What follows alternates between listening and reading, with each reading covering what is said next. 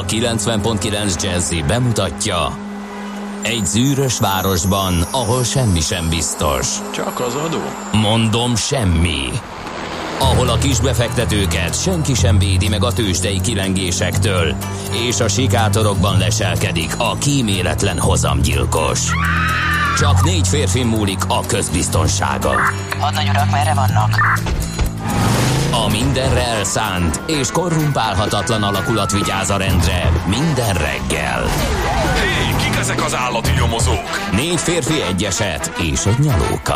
Ács Gábor, Gede Balás, Kántor Endre és Mihálovics András. Az íróasztal mögül pedig Profit kapitány diktálja a tempót. Humor, emberi sorsok, közönséges bűnözők és pénz. Egy különleges ügyosztály, a Gazdasági Muppets Show minden hétköznap reggel a 90.9 Jazzin. De is figyelj, ne csak a bárányok hallgassanak. De miért? Ha nincs pénzed, azért, ha megvan, akkor pedig azért. Millás reggeli. Szólunk és védünk. Most komolyan, hogy nem lehet megreggelizni. Nézzek, mi maradt. Hát nem figyeltem oda sajnos. Az órát néztem, és nem a maradványaidat. Az utolsó falat, hát. És ez ilyen jó ropogós kívül, úgyhogy... Én nem integettél, hogy beszéljek én. Igen, azt kellett volna, hogy köszönjük a kedves hallgatókat, a névnaposokat, megtesszük, tehát jó reggelt kívánunk. Abban gyenge vagyok, a névnaposok köszöntés. Igen, az, hogy boldog névnapot, kedves Gerdák, Martinák, az így nem megy. De ennél már csak a születésnapos nehezebb. Aha.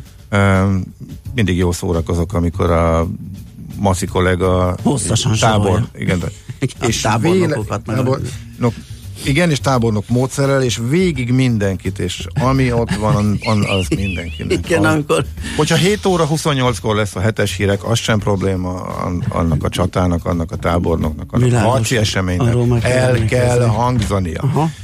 Na hát ez a veszély velem nem fenyeget, tehát én nem fogom ezt erőltetni. Azt viszont igen, hogy jó reggelt kívánjak még egyszer a hallgatóknak, hogyha esetleg itt a reggeli kiflis morgásom miatt nem hallották. Természetesen üdvözlünk, köszöntünk mindenkit, ez a Millás reggeli itt a 90.9 Jazzin. Január 30-án csütörtökön reggel 6:30 után 2 perccel a stúdióban Ács Gábor. És Gede Balázs. 0630 20 10 909, ez az SMS, WhatsApp és Viber számunk. Kérek szépen, keresem a frissen, korán kelőket. Természetesen Efa nagyon szerelmes futár 5 órakor írt, hogy kellemes enyhe időben halad Cseperről Gödöllőre, nincs semmi fennakadás, és bízik benne, hogy délután majd láthat nyulat.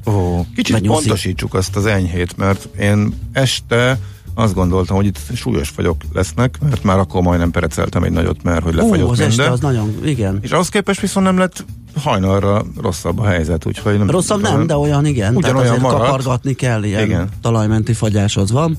Az autót nem kellett kapargatni, vagy csak én egész minimális mértékben, de az a... Pont az a nyálkásság, a nagyon vékony nedvesség az lefagyott az utakra. Úgyhogy nagyon-nagyon óvatosan kell. Ez talán a legalattomosabb, mert lehet, nem gondolsz rá. Meg szép reggel van, pont, egészen. Szép. Igen. Ne vicce, fölcsillant a szemem. Érzem a tavasz leheletét. Most először az idei évben láttam egy kékülést az ég alján. A világosodás első jelei föltöntek. Ez nekem mindig egy olyan jó érzés, hogy vége ennek a dzsúvás időszaknak, illetve ennek a sötét időszaknak mindenek előtt, és igaz, hogy ez csak egy ilyen halovány, de egyértelmű. Aha, egyértelmű jelen annak, hogy itt már kifelé megyünk a télből, és igenis és jön. Most még itt, de már itt is látszik, még egy percen nem látszott, mert csak kelet felé látszott, és az ablakunk nem kelet felé néz, és egy icike-picikért, ha jobban megnézed, ha tartósan odaszek ez a szegevőre a tekinteted az ablakra, akkor látni fogod. Nem hát látod? Én nem. Akkor egy erősebb szemüveg felírását javaslom. Nem a szemüveg, hanem valószínű te olyan szöget is látsz, jó, ugye? Okay. Tehát ellátsz arra. Na, mindegy, világosodik, jön a tavasz, kérem szépen, ez a lényeg. Nagyszerű, hát akkor még jobb reggelt kívánunk mindenkinek ennek fényében, akkor folytatjuk az út információkat, mert D-kortárs is írt nekünk 4:07 tájékán. Kis optimista, jó reggelt kartások, ideális forgalmi és útviszonyok között lehet közlekedni Gödről Pestre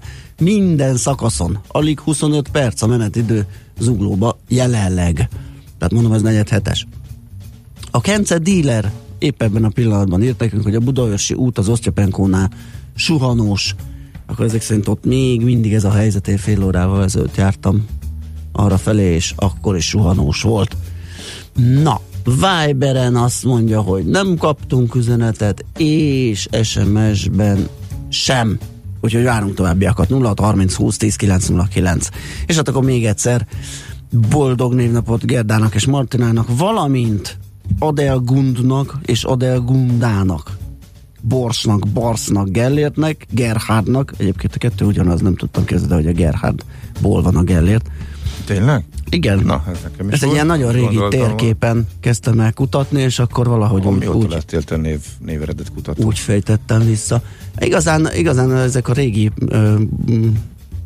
budapesti, vagy hát a terület képeit szeretem nézegetni, és egy ilyen régi metszeten volt ott valamiféle Gerhard Berg, vagy valahogy így nevezték, sőt Zankt Gerhard Berg, vagy valahogy így, a németem még a többinél is gyengém, és akkor kutakodtam, és valahogy úgy jött ki, de figyelj csak mindjárt, hát rányomok erre a Wikipédiája, az majd megmondja nekünk. A Gellért a germán eredetű Gerhard nevekből származik, a jelentése gerej, dárda plusz erős merész, úgyhogy megírja a Wiki is, csak én egész másúton jutottam erre a következtetésre. Azt mondja, hogy jácinták, martinellák, martinkák is ünnepelnek, az orgonák és a sziringák is, úgyhogy mindenkinek nagyon boldog névnapot kívánok. Igen. Mint női név? Orgona. Aha, érdekes. Még mindig meg tudok lepődni némelyiken, pedig elég sok virág jött már szembe. Pont az orgonán, a sziringán nem, meg a nem, Adelgundon. Azt nem tudom, mit jelent. Az orgonát viszont igen. Tudom hova kötni, valószínűleg ez. Értem. Megpróbálok neked segíteni. Várjál, az orgona jött ki. De várjál, a sziringára az orgona? Látod, és itt valami nagy kavarodás van. Figyelj, én elmondom, az én évfordulóm a következő. Igen. Szerintem a 5., de lehet, hogy a 7. éve történik ugyanaz, hogy...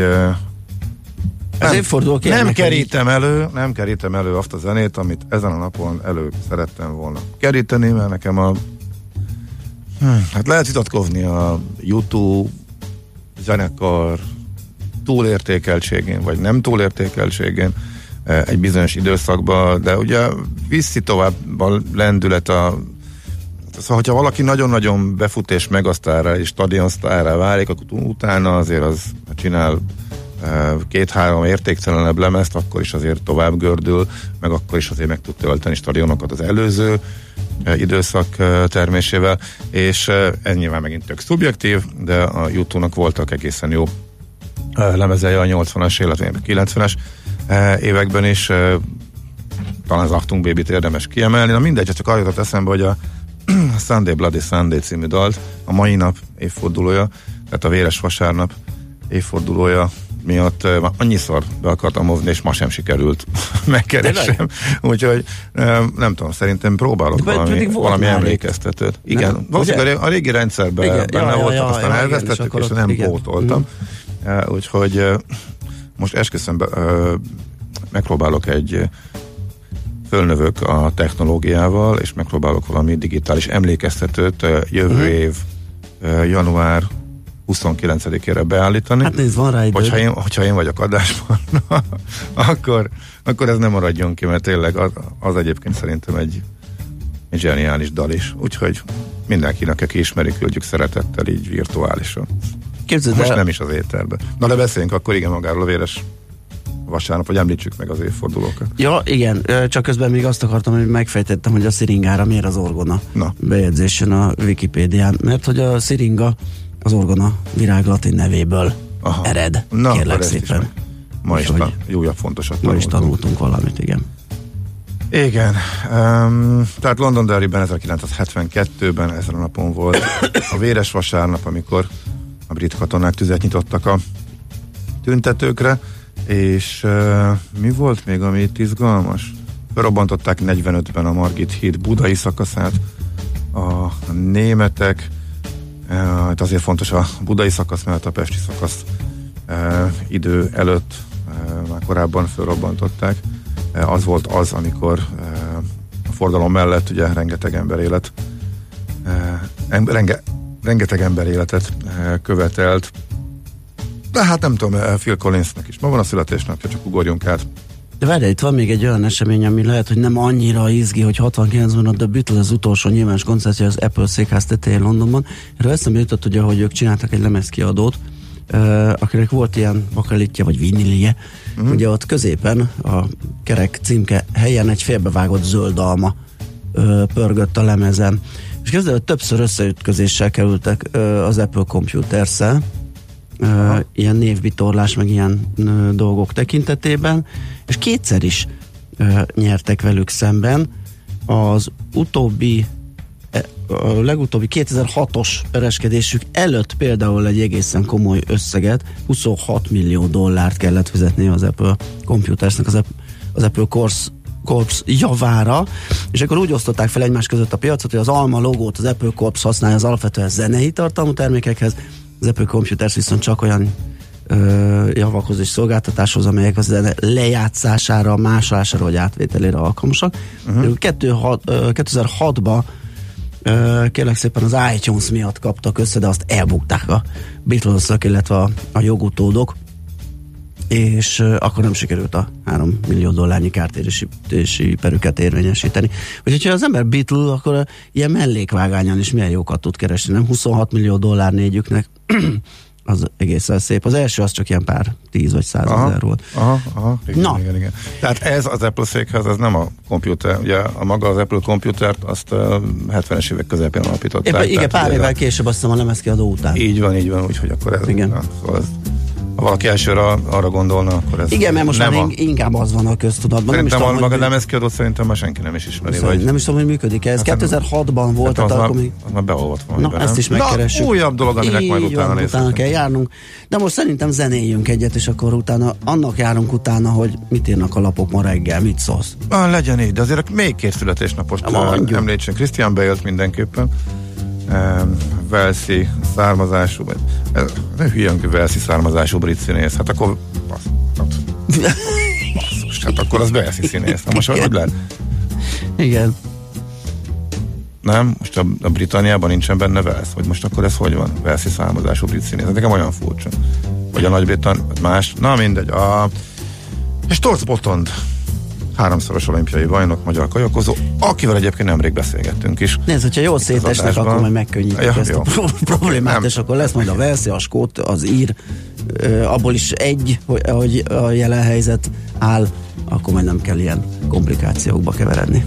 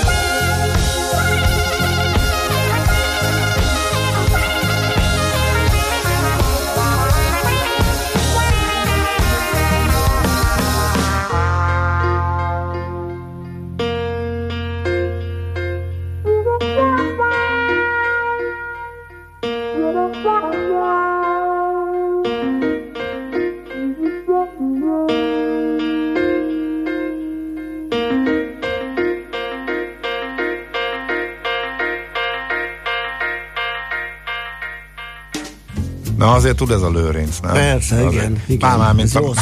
Mint a Barabásnak, aki az előbb fújta. Jó. Igen. Félreértések elkerülése végén. Írta más is, igen, a 0630 20 10 909-re, és hát szerintem az, hogy mekkora bajban vagyunk, hogy reggelre most valami jó ütős cikket találjunk a lapokban, az jó mutatja, hogy az m4.hu is sarkakatával foglalkozik így a reggeli vezetőjében. Persze gazdasági oldalról, tehát félreértés ne essék. Sarkakatát a cégeiben már a vállóperes ügyvédje képviseli, és erről szól az írás. Nagyjából erről szól egyébként. Hát egyébként igen, nézegetem, hogy még mi egyébről. Nehéz, valamiért nem nagyon jöttek itt az infók reggelre. De az M4-on az estével érdemes inkább, mert az egy elég szép kis összeállítása a bértárgyalásokról, hogy mi a helyzet. A lényeg az, hogy idén szokásosan nehezebben haladnak a bértárgyalások. Ennek az oka, hogy a munkáltatók óvatosabbak lettek, mert félnek a gazdasági visszaeséstől.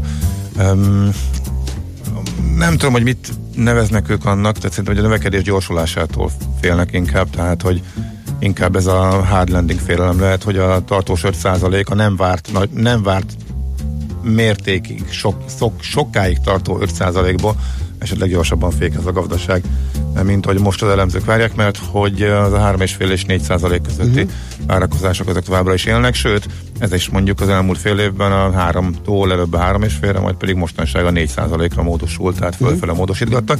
Úgyhogy ilyen értelemben kicsit furcsa ez a várakozás, de azért valahol meg mégis érthető, szóval tartanak a munkáltatók a visszaeséstől, a szakszervezetek viszont jó nagy béremelést tartanak, indokoltnak, ezért sok helyen elakadt a párbeszéd, és ágavatonként lehet olvasgatni, hogy hol éppen mi a helyzet, tehát ez még a tegnapi cikk. A világgazdaságból, hát itt is igazából egyik sem exkluzív információ, inkább a nagy publikus bejelentéseket ragozgatják, meg kicsit hátterezik a vízzel eredményére, majd szerintem holnap térek vissza, brutális megint egyébként.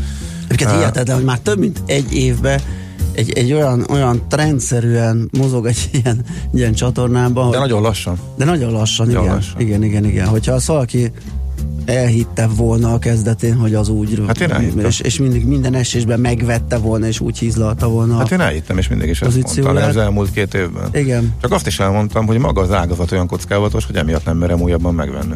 Igen, pontosan. Tehát ha nem lenne az, hogy bármelyik pillanatban kivethetik a kerozinadót, bármelyik pillanatban... Igen. A hitet erre gondolt, nem az, hogy jól fog teljesíteni és fölmegy, hanem az, hogy ez ebben szépen rendszerűen elmozog, ami a nagy pozícióépítéseknek kedvez. Viszont az ügyesek, meg akiknek van pénzük, meg akik ezt nagyba csinálhatják, azért kitűnő pozíciókat tudnak építeni arra, hogy túl teljesíti a többit.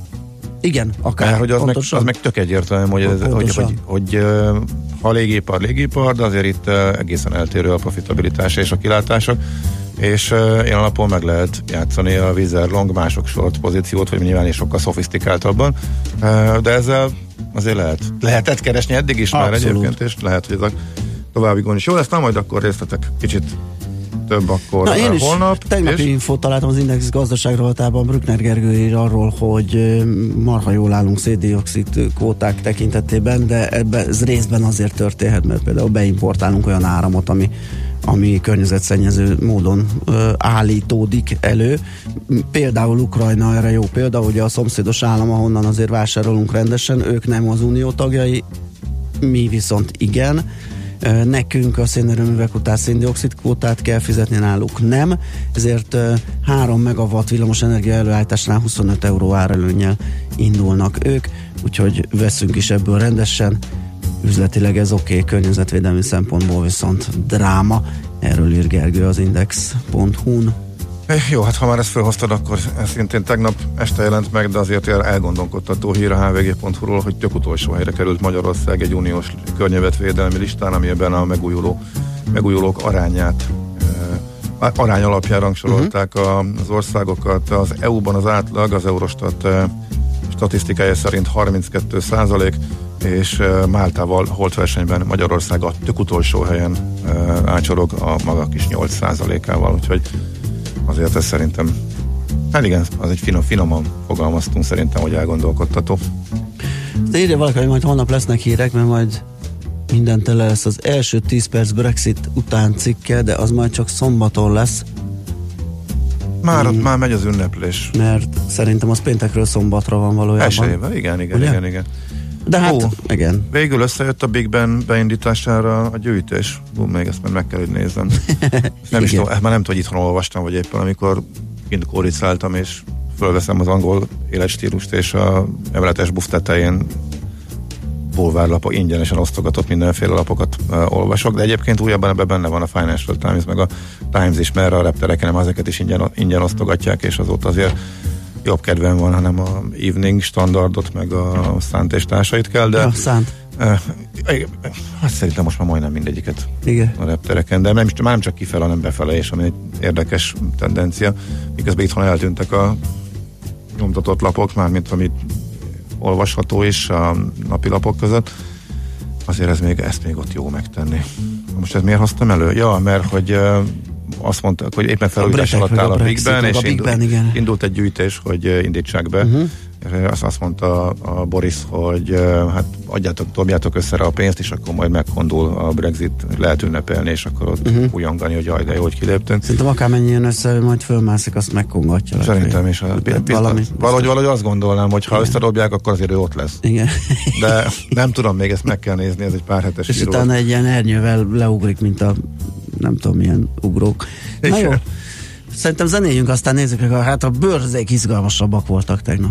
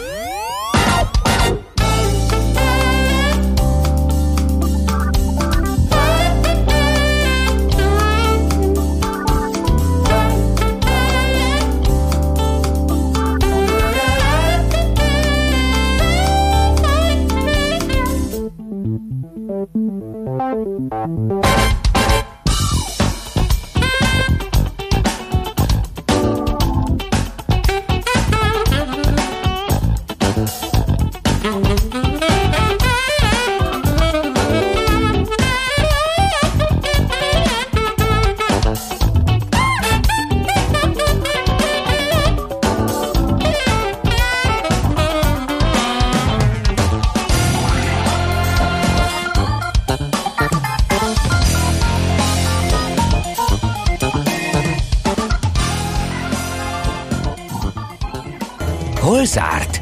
Hol nyit? Mi a sztori? Mit mutat a csárt? Piacok, árfolyamok, forgalom a világ vezető parkettjein és Budapesten. Tőzsdei helyzetkép következik. Abban bíztam, hogy a reggeli lapoknál izgalmasabb a tegnapi tőzsde, de nem. De. Igen?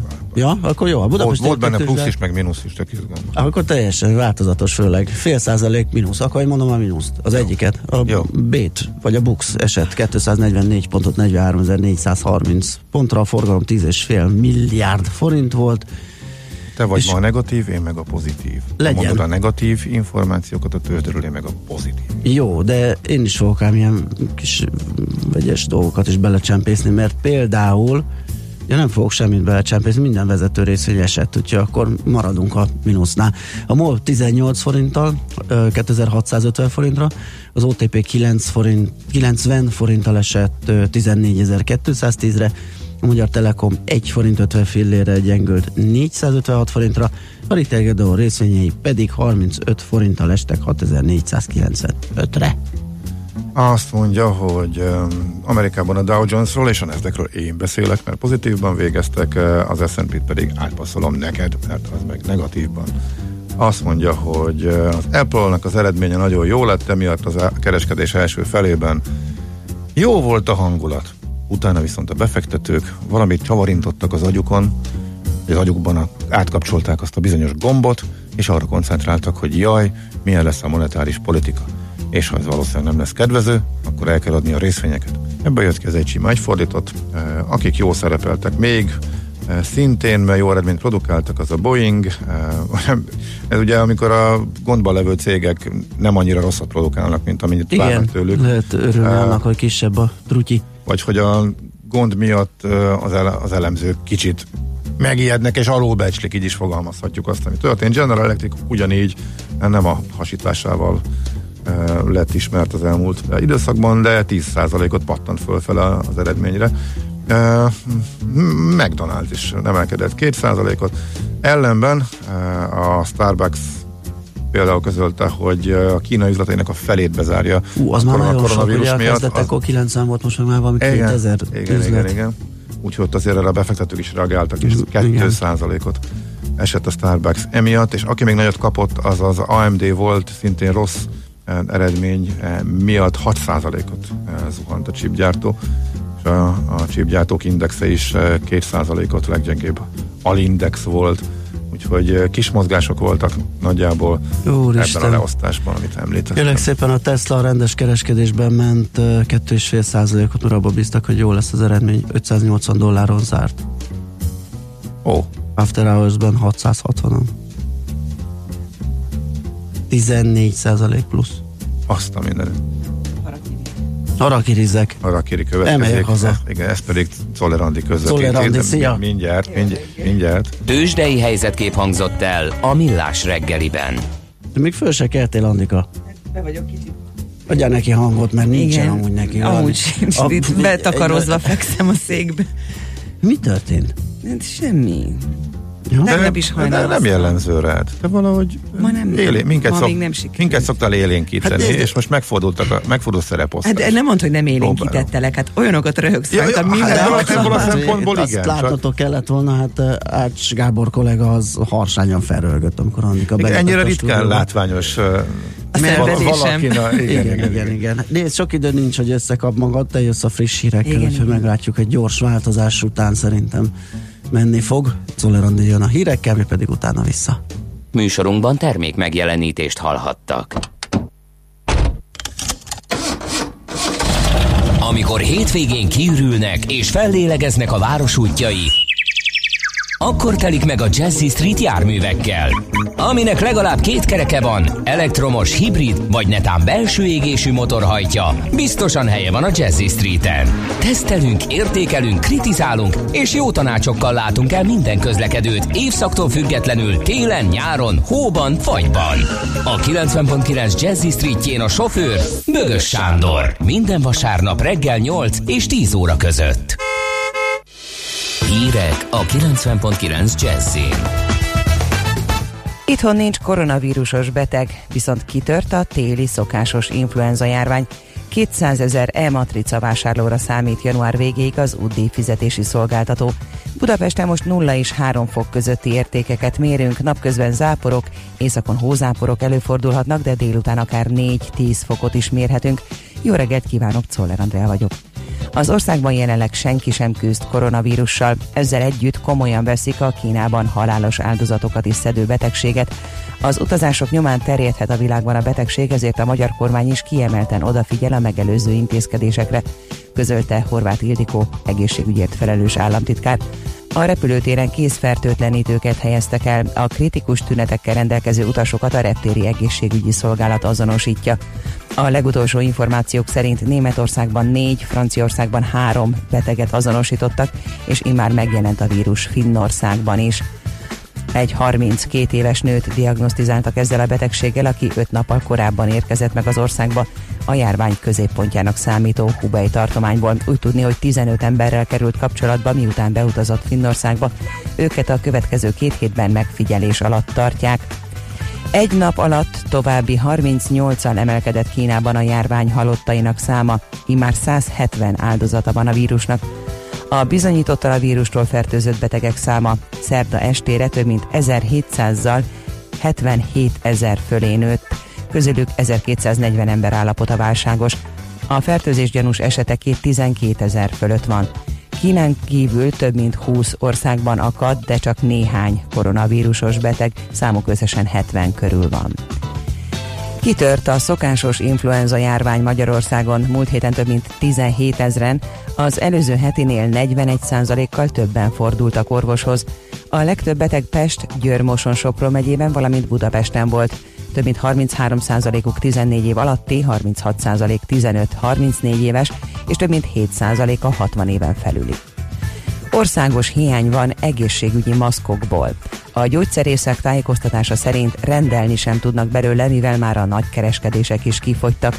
A hvg.hu-nak gyógyszerészek azt mondták, az influenza szezonban egyébként is sokkal több fogy a maszkokból, mint az év többi hónapjában, de a koronavírus fertőzés miatt az ilyenkor tapasztalhatónak sokszorosára ugrott a kereslet, hiába nem találtak még magyarországi fertőzöttet.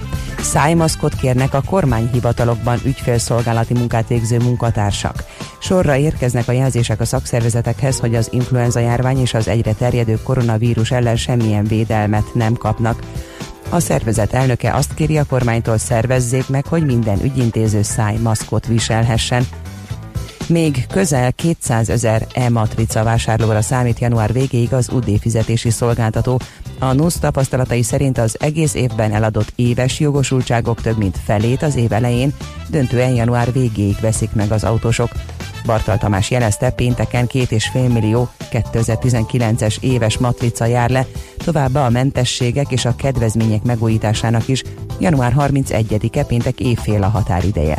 A nagycsaládosoknak is január 31-éig kell bejelenteniük a közlekedési igazgatósági hatóság nyilvántartásába az általuk üzemben tartott gépjárművet, amennyiben élni szeretnének az őket megillető kedvezménnyel.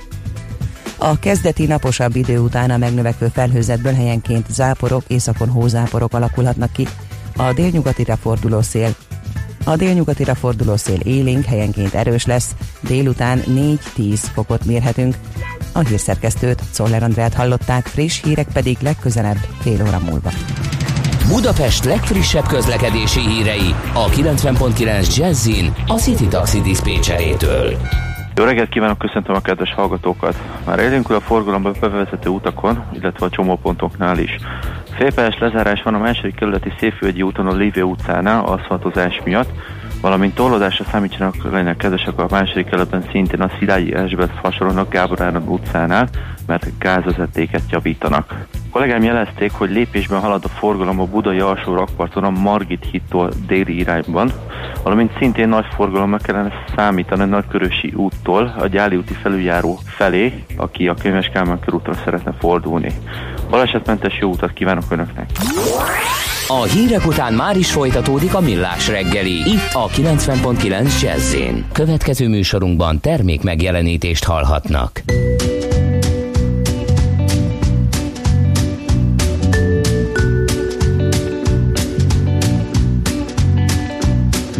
A másik oldalon mindig fúj a szél,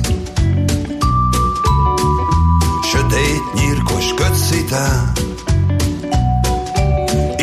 rejtett altatókon ér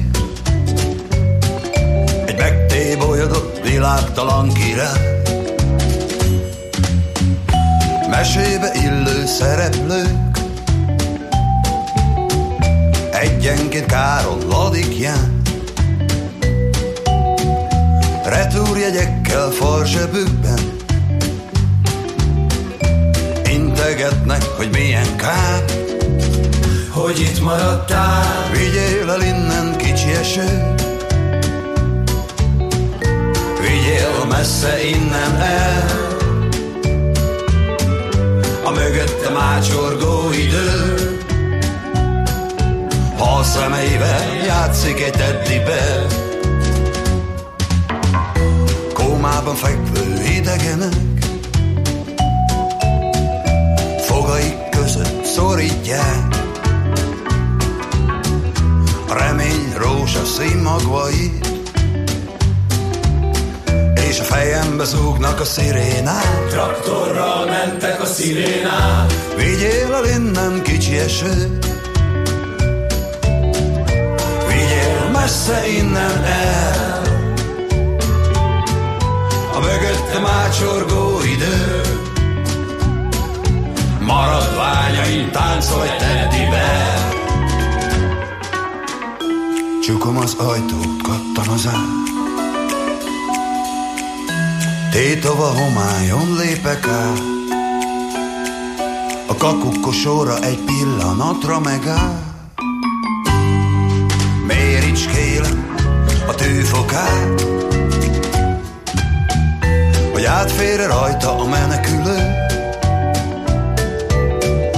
hirtelen őszülő idő,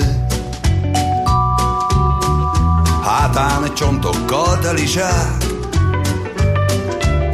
és a bokorból lesnek a hiénák. Tankokkal mentek a szirénák. Vigyél el innen, kicsi eső, vigyél messze innen el, a mögöttem ácsorgó idő, elém farol egy luxus Bentleyvel.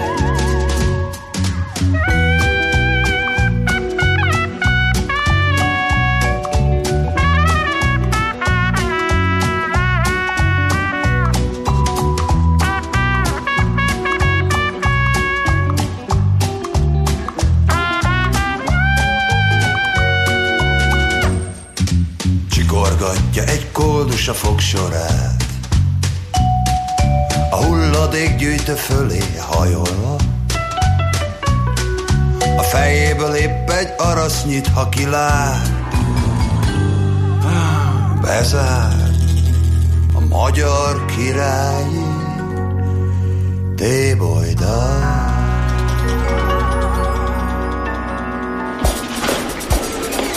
A reggeli rohanásban könnyű szemtől szembe kerülni egy túl szépnek tűnő ajánlattal.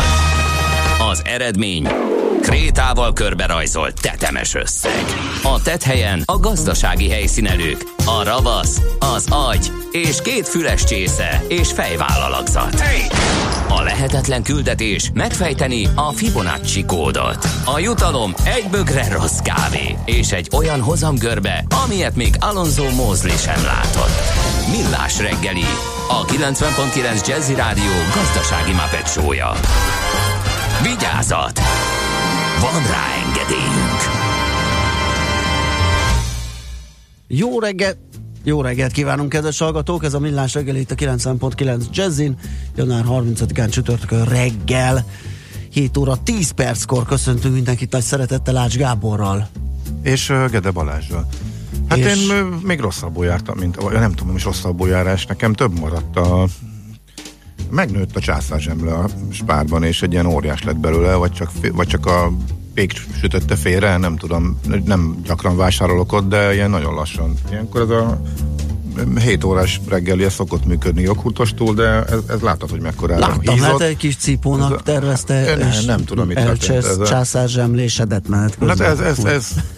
Hát Ez segített túljutni azon a sokkon, ami a joghurt árulóm további nyílásából fakadt. Egészen elképesztő különbség van ugyanannak a terméknek a hard diszkontban, illetve a márkás na hát egy verzióban. Igazán, hogy a hard diszkontban más néven más hogy fut, és igen. Csak sejteni lehet, hogy a gyártónak az átcímkézett terméke, mert teljesen nem ugyanaz. Nem csak sejteni, mert tök ugyanaz, tehát nem sejtem, eszem folyamatosan ugyanazt, nyilván általában a harddiszkontos verzióba, de most pont az volt a sokszerű, hogy annyira kinyílt az olló. Közel 200 forintra, vagy talán meg is volt. Hát ez százalékosan érdemes kifejezni. Az tehát 2,5-szeres különbség van már. Mesélj, tehát, hogy nem tudtál elaludni, 2-ig fordultál az ágyba, ez benne igen. Lehetett szerintem. Igen. Tehát azért nem jártam a harddiszkont felé, úgyhogy azért, hogy a mai kötelező rádiós betevő joghurtomhoz jussak, kénytelen voltam az eredetivel beérni, és hát nem, érthetetlen, úgy 2,5-szeres árkülönbség. Tök ugyanaz a... Extra profit.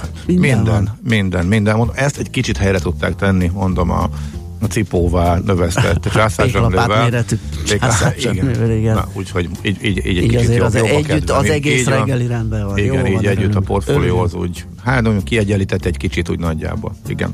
Figyelj, Dr. Szisz írja, hogy a Ferihegyi a vecsési lámpától 13 perc a kökig. Azért az rendben van, ugye? Nagyon. És írja a száguldó ciklon, hogy kutya izgatós jó reggelt, Arthur a Daxli kézcsókot küld a zenében ugató feltetve hölgy Ebnek. Arthur felismerte. Ez de jó. Igen. Te is meglepődtél egy kicsit. Nem tudom, honnan jön, hogy a zenében van, vagy itt van valaki a szerkesztőségben hozta a kutyáját. Igen, tényleg itt van egy Boris kutya is esetleg ő, de ő meg nem így ugatna. Aztán Phil Collins szeretne egész nap egy kedves hallgató. És... Ha nem is egész nap, de jó, nézzünk. Jó reggelt, köszi a Quimbit is, és szép napot kíván Tina, mi is neki.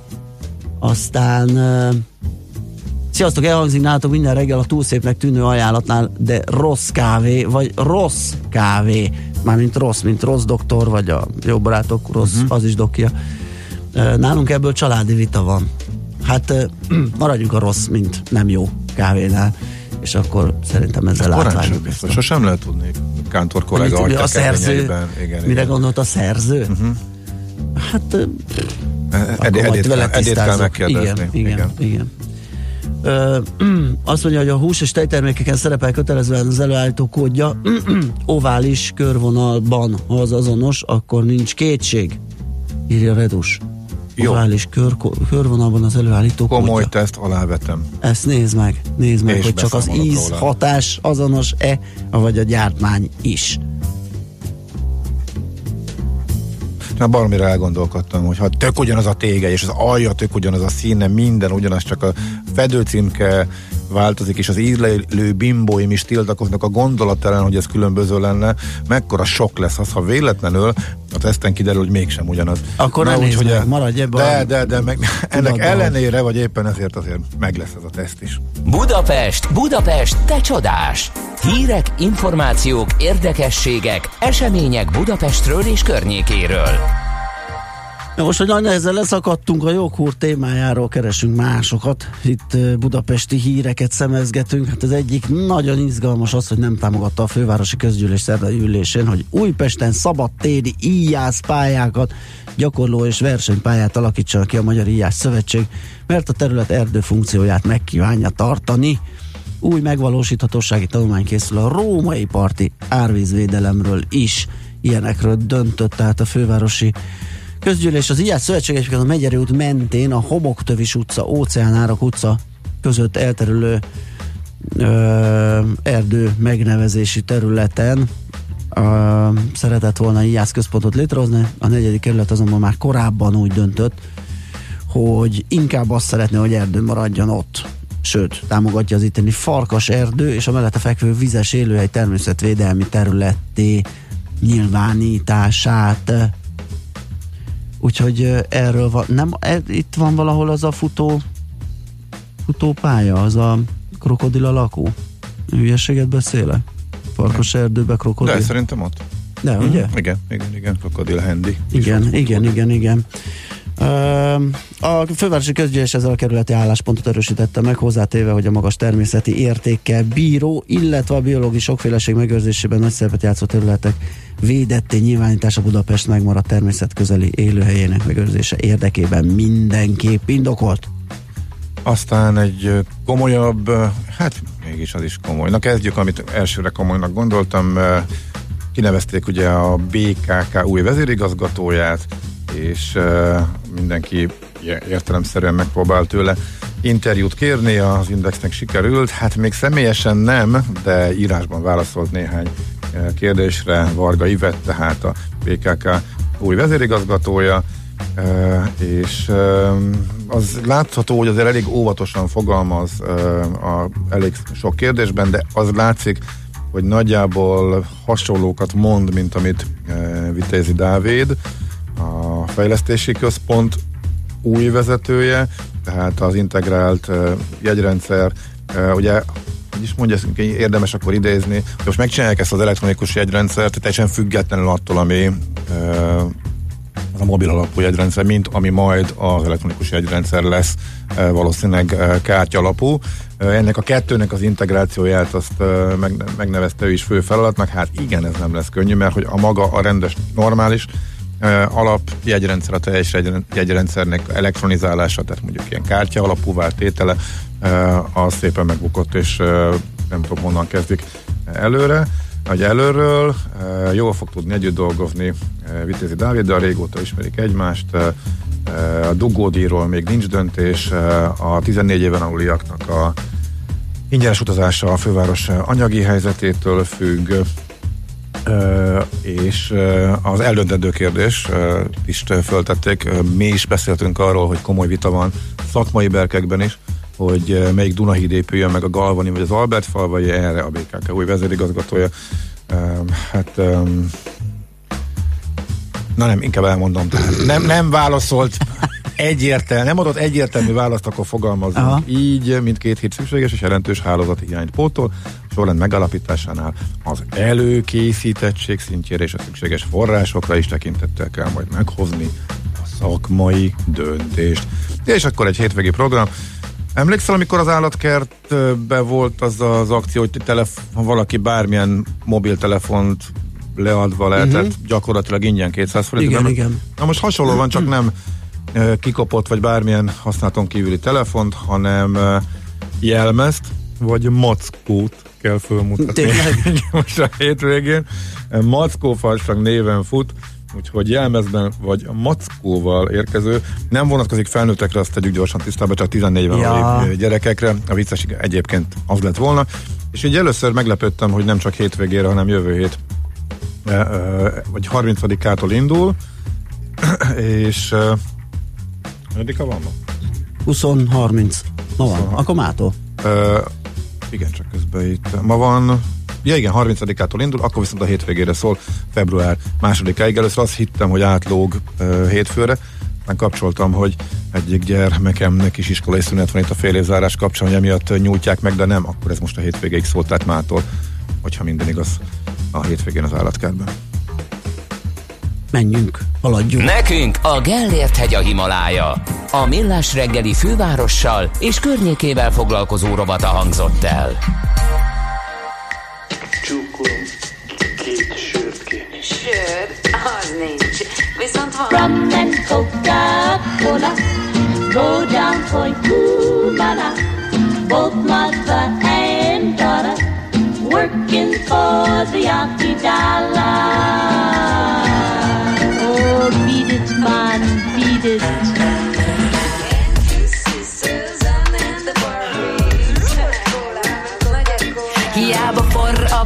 Az engem hidegre hagy, nem jön be, hiába a viszki, nekem nem öröm a sönön a hab. Csak a kóla kell, a jégen, no, meg kell a rum, meg a lébe buborékel, erről szól a szom. Mert a pénzemet én, máma, minden mulatom, a DJ-vel a nótámat hajnalig húzatom, hogy from and Coca-Cola, go down for Cubana, both vodka and dollar, working for the Yankee dollar.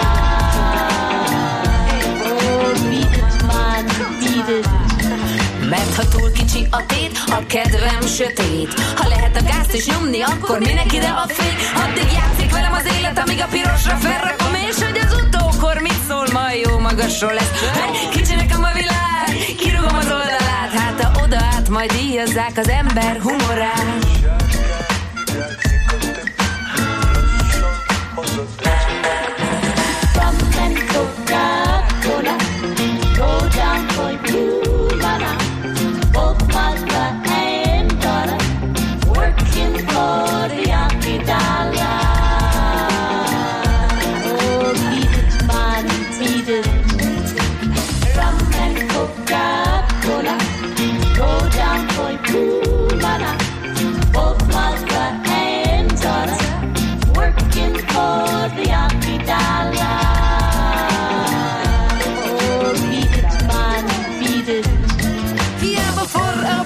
Az engem hidegen hagy, nem jön be, hiába viszki, nekem nem öröm a sörön a hab. Csak a kóla kell, a jégen, no, meg kell a rum, meg a lébe buborékel, erről szól a szom. Mert a pénzemet én, máma, minden mulatom, a DJ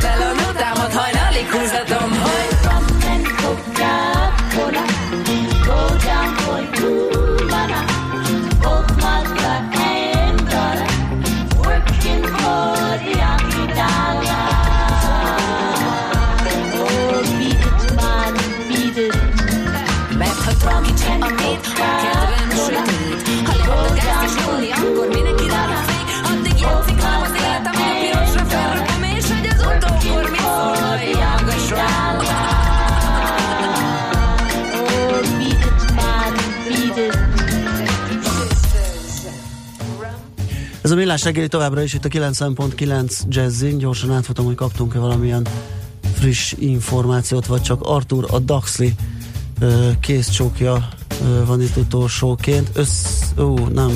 Valaki a zenét minősíti. És ebben a pillanatban jött Dávidtól: jó reggelt, köszönöm a ma reggeli jó zenéket és a jó hangulatot is, csak így tovább. A Fehérvári út, október 23-a utca, körút, András út, kifelé a szokásosnál leheletnyivel nehezebben autózható, többen vannak. Szép napot kíván mindenkinek, mi is neked, Dávid. Na, de viszont beszélgetünk egy izgalmas dologról, ugyanis megjelent a Forbes-nak a januári száma, benne a szokásos 50 leggazdagabb magyar vállalkozó, alapvetően vállalkozók, de maradjunk a leggazdagabb embereknél listája, és egy új szereplőnél ez kiütötte a biztosítékot, ez a Hell Energy-nek a tulajdonosa, ami olyan következményekkel járt, ami még nem is tudom, hogy egyáltalán a hazai sajtótörténetben így ebben a formában volt, de a Forbes-nál biztos, hogy nem, hogy vissza kellett vonni a januári számot, úgy, ahogy van a standokról. Galambos Márton van itt velünk, a Forbes főszerkesztője. Szia, jó reggelt! Jó reggelt kívánok, sziasztok! Mi történhetett? Csináltatok bármi mást a listaösszeállítás, vagy bármit másként a listaösszeállításakor, ami esetleg kiválthatta ezt a reakciót? Nem, mi mindig ugyanúgy járunk el az ilyen listák összeállításakor, tehát van egy fix módszertanunk, ezt az amerikai laptól kaptuk, nem, semmi meglepő nincs benne, egyszerű vállalatértékelési módszerek ezek. Ezt megküldjük az alanyoknak, ők vagy visszajeleznek, vagy nem, vagy hozzátesznek valamit, hogy szerintük ez a szorzó legyen inkább magasabb, alacsonyabb, vegyük figyelembe ezt is, azt is, és utána közzé tesszük a számokat. És ez mind nyilvános adatokból értelemszerűen, hiszen abból lehet gazdálkodni, abból tudjátok megcsinálni a listát. Cégbírósági adatokból dolgozunk általában. Ha esetleg valaki közöl saját maga adatot, és az hiteles, akkor használjuk azt is. Ritka. Volt már egyébként, hogy bárki a listáról, korábbiakról valami panaszt emelt, ami alapvetően ilyen adókezelési, vagy adatkezelési. Tehát az, hogy nem stimmel a szám, vagy ilyenek, az más dolog. Panaszkodás sok volt. Már persze, az elején több, aztán mindenki megszokta, hogy mi transzparensen működünk, azt csináljuk, amit mondunk, közzé tesszük a módszertanunkat is az újságba, tehát elég kiszámítható és egyértelmű, hogy mi történik a Forbes listáin. Tehát ilyen beszélgetéseim voltak már, perünk nem volt meg. Most ennek fényében elég különös számomra legalábbis, hogy ilyen gyorsan ugye a feljelentéstől született egy egyelőre hangsúlyozottan ideiglenes bírósági döntés, bár a lapnak ez eléggé fájdalmas, akármi lesz a vége, ugye, hiszen vissza kellett vonni a standokról a januári számot. Ez hogy történhetett, hogy ez ennyire gyors volt? Vagy pont azért, mi volt az indoklás? Pont ezért, mert van egy ilyen, azt hiszem, hogy viszonylag új keret, vagy lehetőség, jogi lehetőség, hogy idéglenes intézkedést kérjenek, mondjuk egy újság ellen, vagy azt hiszem bárki más ellen is, akkor, hogyha ez indokolt. Tehát, hogyha ugye olyan sokáig tartana a per, hogy mire a per véget ér, addigra már bekövetkezett a kár, már visszafordíthatatlan. De esemény is a fővárosi törvényszék úgy látta, hogy erre itt van jogalap, tehát hogy itt valóban kérhetnek ideiglenes intézkedést. Ugye, azért azt érdemes észben tartani, hogy ez egy szócikk. Mondjuk 5 mondatról beszélünk, meg egy névről, de ők úgy látták, hogy ez van annyira fajsúlyos, hogy itt ideiglenes intézkedést lehet használni, használtak is, és ezért volt ennyire gyors a döntés. Ezért lehetett ennyire gyors a döntés. Az indoklás, hogy mindig nem értem, mert ugye van egy erre, ezekre a cégadatokra vonatkozó az a 2006. évi hányadik törvény a cég adatok nyilvánosságáról, és van a GDPR, és itt valahol a kettő keresztezte egymást, vagy kioltotta egyik a másikat, és a GDPR győzött, vagy... Igen, és van a sajtószabadság, amit a magyar alkotmány is elismer. Igen. Tehát ugye végülis ezért hozták létre a bíróságokat, tehát ez eddig teljesen rendben van, hogy vannak különböző törvények, amiket egy-egy mondat kiragadva teljesen ellentmondó, és akkor ők eldöntik, hogy itt most melyiket kell alkalmazni. Most ebben az esetben hoztak egy döntést, szerintünk ez így nincs jól, de hát a bíróság azért bíróság, hogyha megérkezett a döntés, akkor azt az ember tartsa be.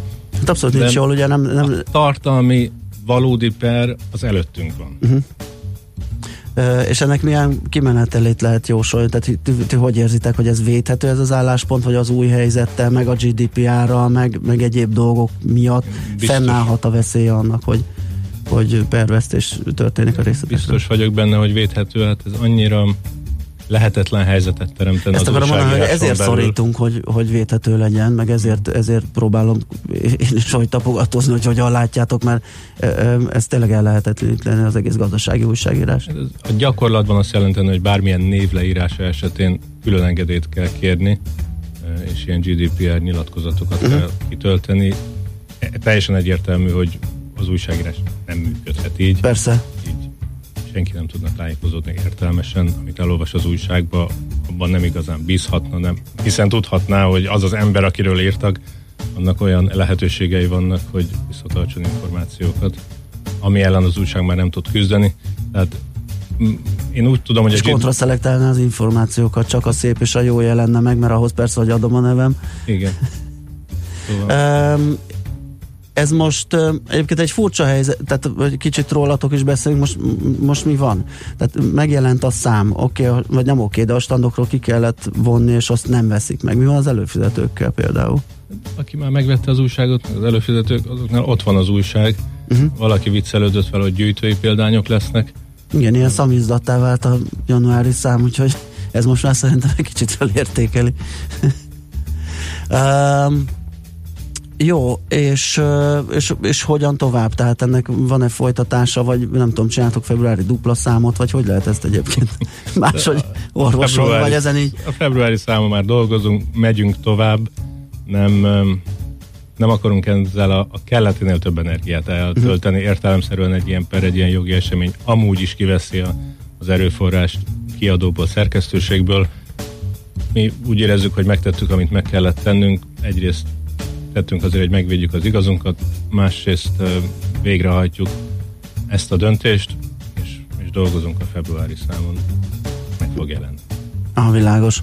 Hát jó, hát mi bízunk benne, hogy nem lesz ilyen a továbbiakban. Ugye annak ellenére, hogy több új szereplő is volt, ugye csak náluk történt ilyen, mert ahogy néztem a listát, rögtön mellettük is, vagy mellette is, ugye a Hell tulajdonosa mellett, ő talán 26. és a 27. helyen is új szereplő van. Ez egyébként lehetett? Tehát az újak talán többet morognak? Nem az első eset, hogy listánkon szerepel, nem az első eset, hogy tiltakozik, de évekkel korábban is szerepelt már a Hell listánkon. Tehát akkor azt mondták, hogy nem szeretnék, mi mondtuk, hogy ez nem választás kérdése, hanem a számoké, és úgy történt, mint minden más esetben. Tehát akkor ott úgy érezhették, hogy valamiféle ilyen ellenkezés van, hogy ők jelezték. És ja, biztos, mégis... hogy úgy érezték, de ez nem... Értem, ilyen szokott lenni. Persze. És mondom, mi mindig nagyon transzparensen járunk el, tehát elmondjuk, hogy mi alapján számolunk, elmondjuk, hogy ez nem kívánságműsor, nem tudjuk levenni vagy feltenni az embereket a listáról, nem is tehetjük meg, ez egyedül így hiteles és transzparens. Az anyacég vagy lap, az már jelzett valamit, vagy tud erről a... Hogyne, természetesen tudnak róla, követik, mi tájékoztatjuk őket. Ugye most az Associated Press is kiadott egy hírt erről, így aztán mondjuk a Washington Post oldalán is megjelent a hír. Tehát értelemszerűen, mivel a Forbes egy nemzetközi márka, és mivel az annyira szokatlan, hogy visszahívnak az utcáról egy újságot, terjed a hír. Világos. Hát mi nagyon szorítunk az elmondottak alapján, ugye mindenki érdekelt, aki a sajtóban dolgozik. Úgyhogy köszi szépen, hogy eljöttél, és nem tisztáztuk, beszélgettünk erről a dologról. Galamos Márton volt itt velünk, a Forbes főszerkesztője, most pedig megyünk tovább rövid hírekkel. Műsorunkban termék megjelenítést hallhattak. Reklám. Intersport híreket mondunk. Halljátok-e, sportbarátok? Dübörög a téli vásár az Intersportban. Kifutó termékek és téli cuccok óriási kiárusítása egy csomó jó ajánlattal. Eljöttök? Igen! És ne feledjétek, aki vesz, annak lesz. Intersport híreket mondtunk. Majd alszom, ha kész. Ismerős? Ha most kezded, talán még nem, de előbb-utóbb át fogod élni. Úgy hívják újrakezdés, vagy elkötelezettség, kitartás. Hidd magadban és az ötletedben. Mindenki másképp nevezi, de egy biztos, nagyszerű dolgokhoz vezet. Ha téged sem hagy nyugodni innovatív ötleted, ne hagyd kihújni a szikrát. Jelentkezz az MVM Edison Startup versenyre 2020. február 29-ig.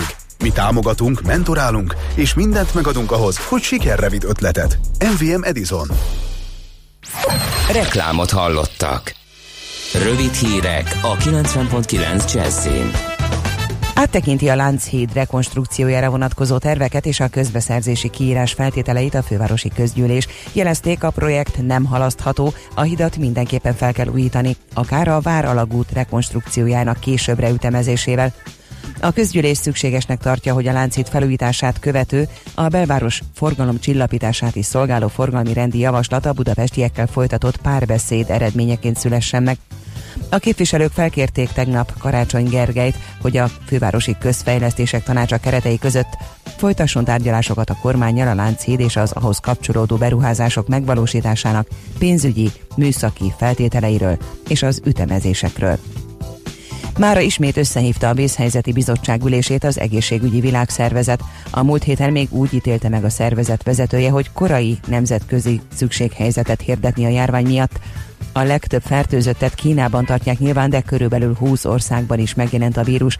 A WHO vezetője szerint a betegség halálozási aránya becslések szerint 2%, míg a 2002-2003. Évi SARS-é mintegy 10%-os volt. Ezzel párhuzamosan világszerte folynak az intézkedések a vírus terjedésének megállítására. Több európai, köztük a Lufthansa és a British Airways, valamint ázsiai légitársaság is bejelentette, hogy felfüggeszti kínai járatait.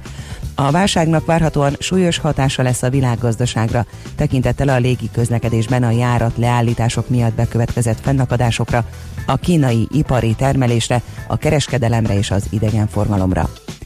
Donald Trump aláírta az új amerikai-mexikói-kanadai kereskedelmi egyezményt.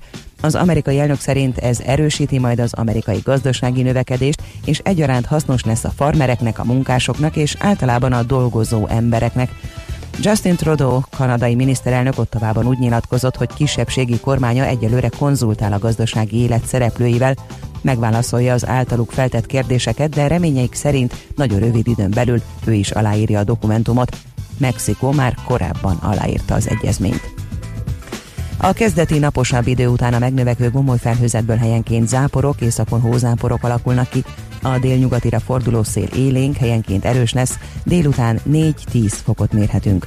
A hírszerkesztőt, Czoller Andreát hallották, friss hírek pedig legközelebb fél óra. Budapest legfrissebb közlekedési hírei, itt a 90.9 Jazz-en. Budapesten baleset történt a Hungária körúton, a Kőbányai út felé az Ajtócsi Dürrel-sor után. A Grassalkovich úton befelé az üdítőgyár előtt sávlezárásra készüljenek burkolatjavítás miatt. Lassú a haladás a Hungária körgyűrűn szakaszonként mindkét irányban, a Váci úton a Fóti úttól az Árpád útig, a Budaörsi úton befelé. A Baross utcában befelé a Mária utca után útszűkület lassítja a közlekedést építkezés miatt. Szintén útszűkületre számíthatnak a Budafoki úton befelé a Baranyai utcánál karbantartás miatt. Pongrász Dániel, BKK Info. A hírek után már is folytatódik a Millás reggeli, itt a 90.9 Jazz-en. Következő műsorunkban termék megjelenítést hallhatnak.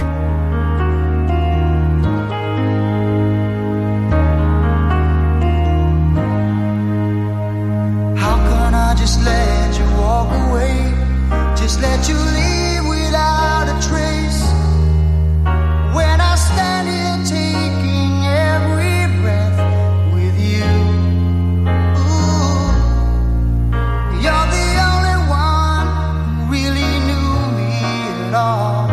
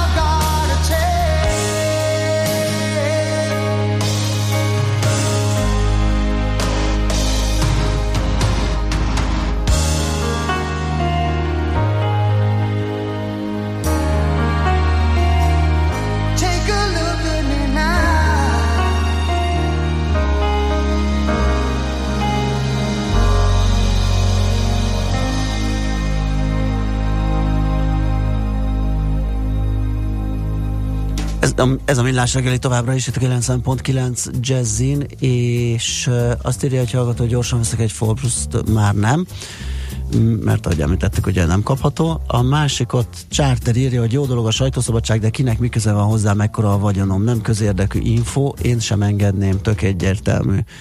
Ezeket nyilvános adatokból körülbelül 2 percet googliztam, és megtaláltam, hogy kié a Hell Energy. Nem ez a kérdés, hogy engedné vagy nem engedné, hanem ezek elérhető információk és összerakhatók ezek a dolgok, és egyébként részben még közérdekűnek is lehetne mondani, mert ugye a Hell Energy állami támogatásokat is kapott a beruházásaihoz. Hát abban a pillanatban, ha közpénz van benne, akkor kicsit már más. Márpedig van, mert azért 1 milliárd forint a gyártósoruk beruházására, az lássuk be, hogy ha de maguk akarok lenni, akkor én is hozzájárultam, akkor hadd tudjam már, hát hogy meg az MNB kötvényprogram is pontosan, végül is közpénz, de ettől teljesen függetlenül itt az a kérdés tehát az az, hogy nyilvánosan elérhető, teljes publikus adatok. Egy halmazba, és kész, ki van mondva, hogy ekkora vagyon látható, ekkorát lehet hozzá rendelni. Tehát ennek működnie kell. De a vagyontól függetlenül te bárkiről bármit el szeretnél mondani. Ja, az meg a másik. Persze. Itt akár ebben a műsorban XY, és teljesen egy vállalkozó vagy nem vállalkozó, akivel valami történt, és ezt mi fontosnak érezzük, előbb meg kell, hogy kérdezzük őt, hogy a neve elhangozhat-e bármilyen tekintetben a műsorban. Ez a kérdés.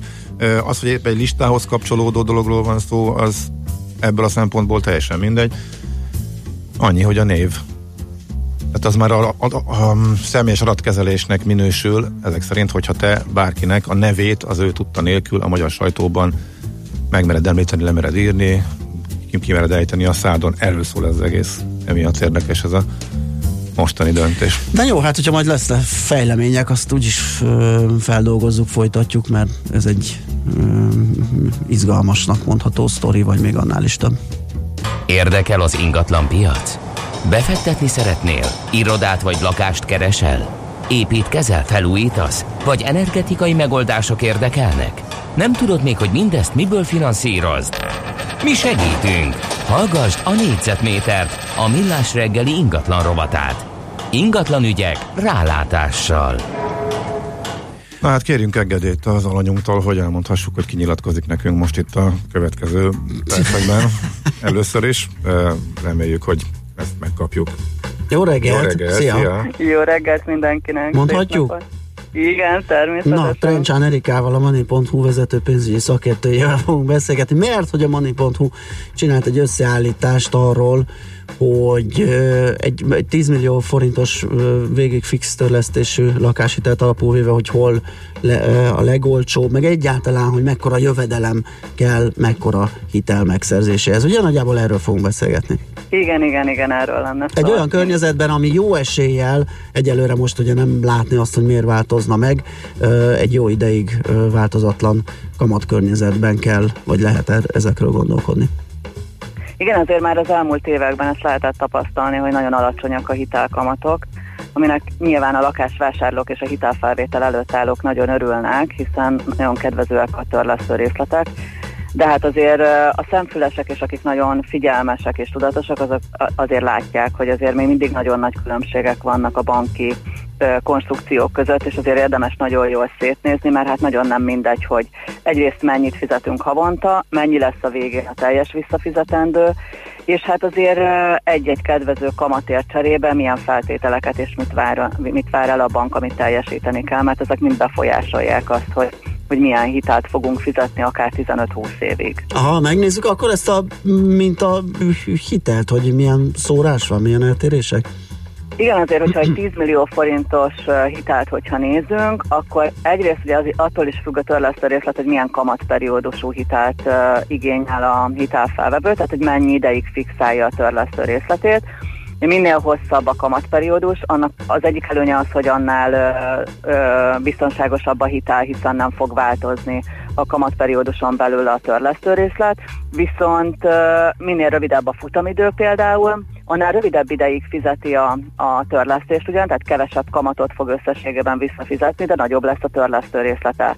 Tehát, hogyha nézzük ezt a 10 millió forintos hitelt, amit mondjuk valaki végig fixen, mondjuk 5 évre vesz fel összesen, akkor ott 180 000 forint körüli törlesztő részletre kell számítani, és ennek legalább a dupláját kell leigazolni jövedelemként, és azért legalább a dupláját, mert természetesen, hogyha vannak meglévő hitelei, akkor az 50%-os jövedelem terheltségbe az összes hitelbe leszámít, tehát hogyha esetleg van egy 20 000 forintos mondjuk személyi kölcsöne, amit már egyébként is törlesz, akkor nem lesz elég a 360 000 forintos leigazolt nettó jövedelem, hanem akkor már egyből 380 000 forint nettót kell leigazolni. Aha. Hogyha pedig ugyanezt a 10 millió forintot valaki mondjuk 20 éves futamidőre veszi fel, szintén végig fix konstrukcióba, akkor pedig 65 000-68 000 forintos törlesztő részletes hitelekkel is tud találkozni, és itt is ugyanaz a szabály lehet érvényes, hogy legalább a dupláját kell a jövedelemként leigazolni, hogyha nincsen más egyéb törlesztése. Tehát itt akár elegendő a 130 000-150 000 forintos nettó leigazolása. Ugye ez egy jogszabályi... Ezt akarom mondani, hogy igen, hogy ez a hitelfékszabály, de nem feltétlenül ez a javasolt, hogy igen, ennyire kifeszítsük. Pontosan, tehát azért azt fontos így tudni, hogy azért nem szabad túlfeszíteni a kereteket, tehát azért mindenkinek a saját kereteit, meg a saját költéseit azért érdemes átgondolni, attól függetlenül, hogy a jogszabály mennyit enged, mert mondjuk egy magasabb jövedelem esetén nem biztos, hogy annyival magasabb a havi költésünk, mint amennyivel mondjuk magasabb a jövedelem. Tehát nagyon nem mindegy, hogy mondjuk valaki 800 000 forintos nettónak az 50%-áig terheli a jövedelmét hitellel, vagy 200 000 forintos nettó jövedelmet terhel 50%-ban. Tehát azért itt a józan gondolkozásnak mindig előtérbe kell lenni, tehát nem szabad a jogszabályi kereteket túlfeszíteni. Mindig azt mondom, hogy egy ilyen 30-40%-nál jobban ne terhelje szerintem senki a jövedelmét, ha lehet, hiszen azért itt egy lakáshitel esetén tényleg egy 15-20 évig kell fizetni ezeket a hiteleket adott esetben. Világos, és már azért kis változás is elég nagy mozgást tud okozni, ugye most azt mondjuk, hogy egy tartósan alacsony kamat környezetre számítunk még egy jó ideig, de a tartósan alacsonyban benne van az, hogy esetleg 0,5-1%-kal magasabb lehet, ami meg aztán egy nagyobb elmozdulást hozhat. Igen, azért, hogyha egy 1%-os mozgást nézünk mondjuk egy 10 millió forintos hitelnél, az kapásból egy 5 000 forintos havi törlesztő részlet ingadozást tud eredményezni, és ha valaki mondjuk nem is fix konstrukciót választ, tehát nem fixálja be a törlesztő részletét, az ugye a kamatfordulókor egyből fogja érzékelni, hogy megváltozott a törlesztő részlete. Jó, hát akkor ezekkel a jó tanácsokkal el is búcsúzunk. Köszönjük szépen a beszélgetést. Köszönöm. Jó munkát, szép napot, szia! Viszont, sziasztok! Trencsán Erikával, a mani.hu vezető pénzügyi szakértőjével váltottunk pár szót. Négyzetméter ingatlan ügyek rálátással. A Millás reggeli ingatlan rovata hangzott el.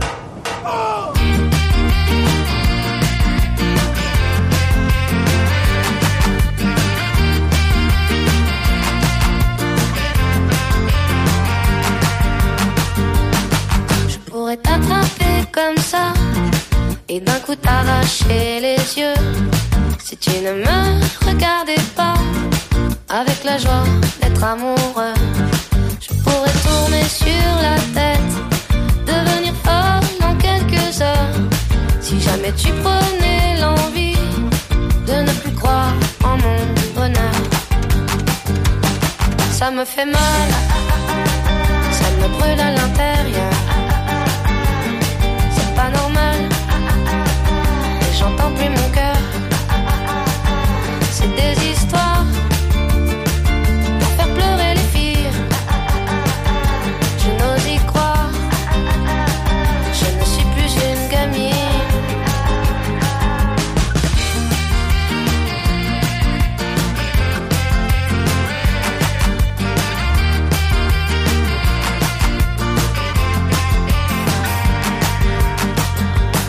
Je peux crier pendant si tu ne reviens pas tout de suite, ou bien filer à 100 à l'heure pour aller te chercher des frites. Il suffit que tu claques des doigts pour que j'apparaisse dans ton salon. Mais si jamais tu n'ouvres pas la porte, promis, je la défonce. Ça me fait mal, ça me brûle à l'intérieur. C'est pas normal, et j'entends plus mon cœur. C'est des histoires pour faire pleurer les filles. Je n'ose y croire, je ne suis plus une gamine.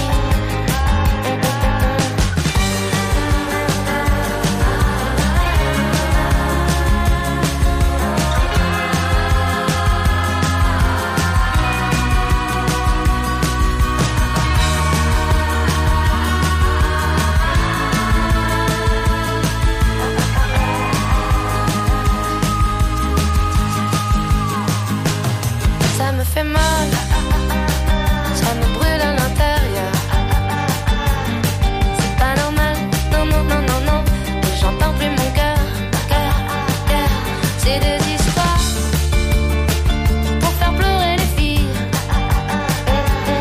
J'ai n'osé croire, je ne suis plus une gamine.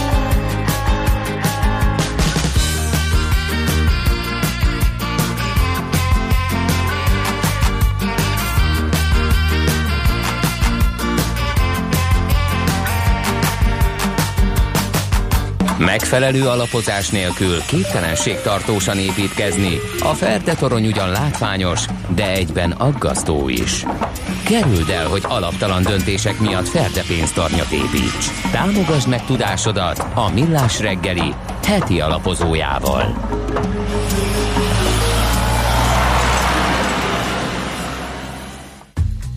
Na hát egy izgalmasnak nem mondható, de talán azzá váló részvényről. Ja, de, ja igen, de a téma az... A téma, hát az meg különösen, ugye, mert annak meg van egy olyan érdekessége, hogy amikor a kis részvényesek összefognak, és itt a Magyar Telekomról fogunk beszélgetni. Ha ők egyszer elkezdenek a közgyűlésen, és tesznek az ügyük érdekében, akkor így van. Hát volt már sok példa arra. Remélhetőleg lesz ez, sőt, mi többi cégcsoporton belül is, úgyhogy Gyurcsik Attilával erről fogunk beszélgetni, az Akkord Alapkezelő Zrt. Befektetési igazgatója. Szia, jó reggelt! Jó reggelt kívánok a hallgatóknak! Kicsit nézzük meg, hogy mi nyomasztja az árfolyamát a Telekomnak, mert azt lehet látni, hogy azért az egy ilyen fejős-tehén szakaszban lévő, szépen a pénzt termelő cég, az osztalékkal igen fukarul bánik, és emiatt az árfolyam is gyötrődik. Így van, hát ez a nagy kérdés tulajdonképpen, hogyha megnézzük a cégnek az elmúlt 1 vagy 3 évét, akkor azt látjuk, hogy javuló eredmények vannak, csökkenő eladósodottság, már-már optimális szint alá csökkenő eladósodottsági ráta, és valahogy a részvény árfolyam nem követi ezeket a jó fundamentumokat, és hát nekünk az a gyanunk, hogy ennek legfőképpen az oka, hogy a kis részvényesek kimaradtak ebből a buliból, és nem részesednek olyan mértékben a társaság javuló eredményeiből, mint ahogy az javult az elmúlt 3 évben. És vannak olyan cégek, mondjuk a Deutsche Telekom csoportban, ahol ez máshogy működik? Igen, nagyon érdekes, hogy az elmúlt 1 év, 2 legjobban teljesítő régiós részvénye, régiós Telekom részvénye az a görög OTE és a horvát Ravaszki Telekom, és ugye ez utóbbinál a tavalyi évben a kis részvényesek beperelték a Deutsche Telekomot, mondván, hogy az osztalékpolitika nem tükrözi a társaság fundamentumait, és sikerrel jártak, és a Telekom végül osztalékot emelt, és hát akik a horvát Telekomban fektettek tavaly, az euróban olyan 20%-ot tudtak keresni, és hasonló a helyzet a görög OTE-val, ott 24%-ot lehetett keresni, hogyha kellően aktív volt az ember, és csatlakozott az aktivista részvényesekhez. Ott azt hiszem, hogy pedig nem jutottak, de az állam is részvényes, és így sikerült rávenni a németeket egy magasabb osztalék fizetésre, és így sikerrel jártak. Egyébként abban az esetben is. A cég szemszögéből nézve miért éri meg ez? Tehát miért jó nekik, hogy ennyire visszatartják az osztalékot?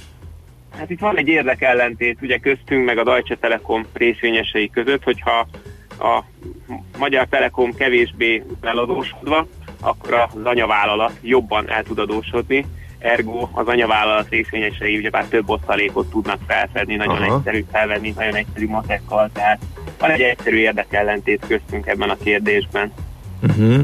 És lehet számítani, hogy esetleg itthon is lesz egy ilyen mozgó? Vagy illetve kezdjük azzal, hogy mit lehetne még kapni, hogy az idei célkitűzés részvényenként 27 forint osztalék, de ennél akár egy nagyobb mértékű kifizetést is lehetővé tenne a pénzügyi helyzete a cégnek.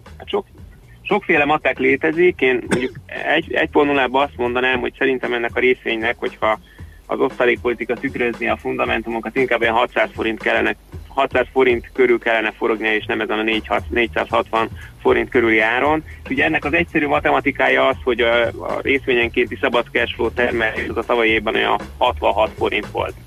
Tehát nem merészség lenne azt mondani, hogy minden 66 forintot kellene fizetni osztaléknak, bár én azt gondolom, hogy igen. De ugye a 27 forint és a 66 forint között azért vannak még számok, igen, amelyek ugye azért a kisrészvényesek számára elég nagy jelentőséggel bírnak. Aha, és bocsánat, igen, még egy gondolat ezzel kapcsolatban, hogy az eladósodottság. Tehát ugye az úgy néz ki, hogy az anyavállalat eladósodottság az EBITDA-nak a 3-szorosa, a Magyar Telekomnak meg az EBITDA-nak a 2-szerese. Ez nagyságrendileg 200 milliárd forintnyi eladósodottságbeli különbséget jelent, ami most, hogyha föl akarnánk oda húzni a Magyar Telekom eladósodottságát, ahol az anyavállalat van, akkor durván nagyon egyszerű számítással még ki lehetne fizetni 200 forint egyszerű osztalékot. Tehát, hogy ekkora nagyságrendbeli különbségekről beszélünk.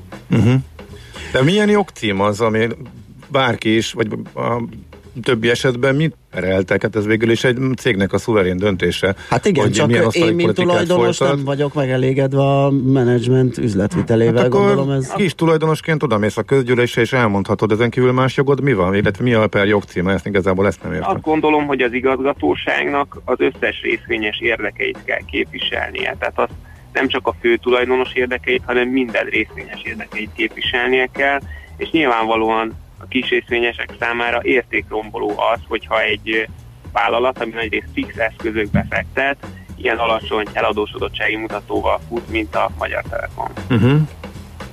És akkor szerinted van esély arra, hogy ha itt igen, mert hogy eddig hallatják a hangjukat a magyar kis részvényesek? Eddig ugye meg lehetett magyarázni, lehet, hogy az is volt a csend oka, ugye, amit a Telekom is publikált, hogy hát félünk a versenytástól, a digitől, az 5G-től, a nem tudom mitől, tartalékoljunk egy kicsit, meg javítsuk az eladósodottságunkat. Ez ugye olyan megkajálható indok volt, de ez így már nem tartható, gondolom. Tehát lehet-e esetleg valamiféle aktivitásra számítani a kis részvényesek? Mindig van valami, amitől lehet félni.